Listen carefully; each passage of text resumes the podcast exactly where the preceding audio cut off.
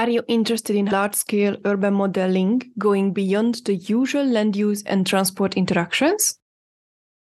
Our summary today works with the article titled A New Framework for Very Large Scale Urban Modeling from 2021 by Michael Batty and Richard Milton, published in the Urban Studies Journal.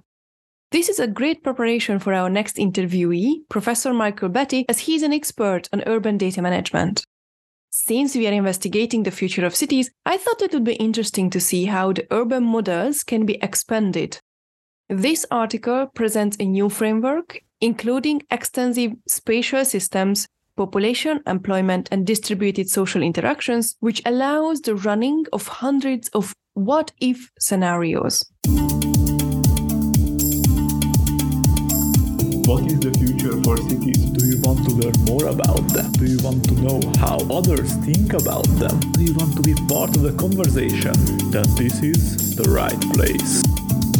Welcome to today's What is the Future for Cities podcast and its research episode. My name is Fanny, and today I will introduce a research paper by summarizing it.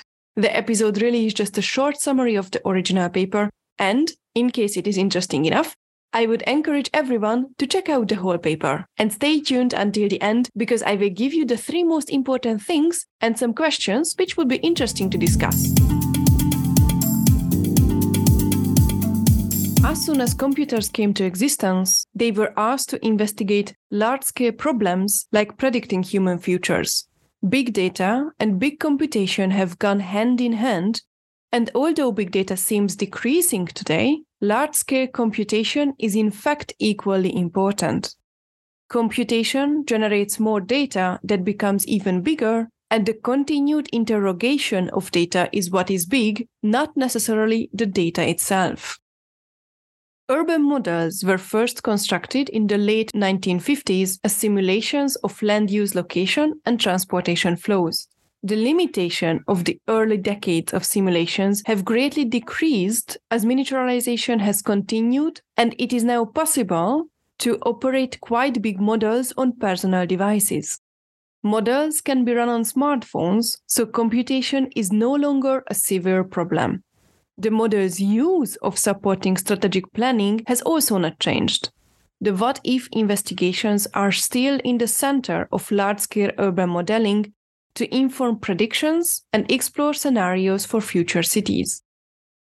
The main benefit of current models is their fastness. Numerous solutions can be run in rapid successions to investigate specific decisions and scenarios. The article focuses on outlining a new model, clearing the way how users can interact with such frameworks across a variety of dimensions. The proposed framework is essentially geared to choice models, which are static simulations of urban structure at a single point in time.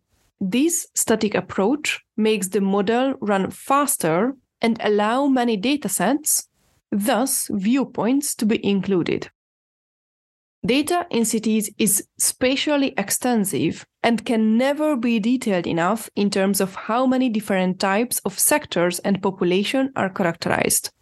Computational limits have been lifted with the advancements of technology. The quest to build larger urban models has thus revolved around disaggregation of activities, spatial units, and temporal intervals to the finest categories possible. However, the emerging models are even worse for planning than their predecessors. Models are hard to really connect to reality in spite of real time data or cellular models. The author's model focuses on urban flows at a cross section in time, which simplifies their approach. Their model is essentially a sketch planning tool to enable what if type impacts on the location of employment, population, and transportation infrastructure to be evaluated. The model needs to be able to trace the impacts of infrastructure changes, such as national and regional high speed rail lines, new motorway systems, airports, national parks policies, green belts, large scale housing developments, and so on. The model also needs to be available to any user for any place within a region at any time. So it must be free, easily accessible, and usable. These all brought the authors for an urban modeling as a web service solution. The model is called QUANT, which stands for Quantitative Urban Analytics Forecasting. The single biggest problem in urban modeling is drawing the line between what is modeled inside the system and its wider environment.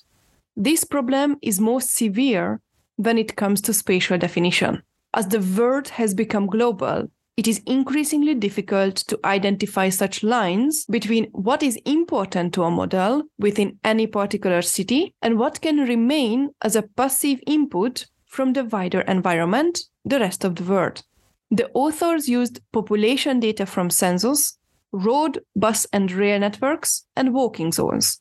Other data, like land area, greenbelt, and floor space, among others, are inputs and these are available as options for measuring, for example, residential attraction. As an example, they used the model on the UK, meaning England, Scotland, and Wales. First, they used it to visualize the spatial systems of these countries. This investigation revealed population density and employment connections, accessibility issues, and the connected transportation challenges. The framework exploits the power of modern computation in ways that enable us to handle compute intensive models and big data, which is big because of its spatial extent, the relationships between its elements, and its continued use and reuse. As the modeling framework is available to anyone at any place at any time, it can generate very large numbers of users and scenarios investigated by those users. To investigate the future of cities, some systematic and massive research is required. We can only generate hundreds of alternatives within evolutionary design process that continually improves the search for ever better urban future if we use ever faster models which enable us to proceed this way. There are now techniques for exploring such spaces. The models need to be embraced by users who have enough skill and awareness to be able to use them in planning support to generate plans to test what if style predictions. This remains one of the greatest challenges in using big data and large scale models in a way that links good theory to good practice. And a summary from ChatGPT.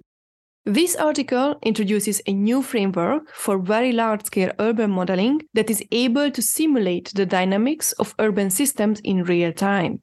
The framework is based on a set of computational modules that can be combined to represent different aspects of urban life, such as transportation, land use, and social interactions.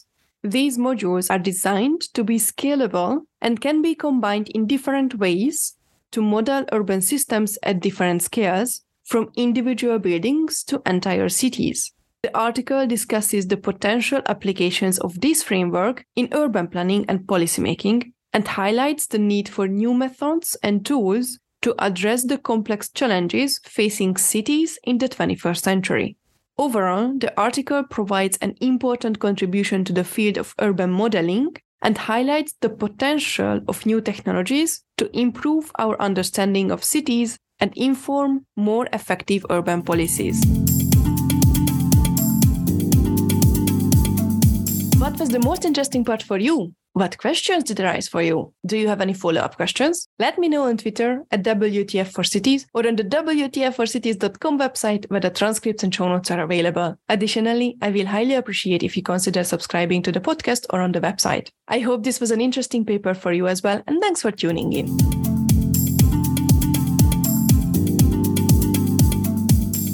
Finally, as the most important things, I would like to highlight three aspects.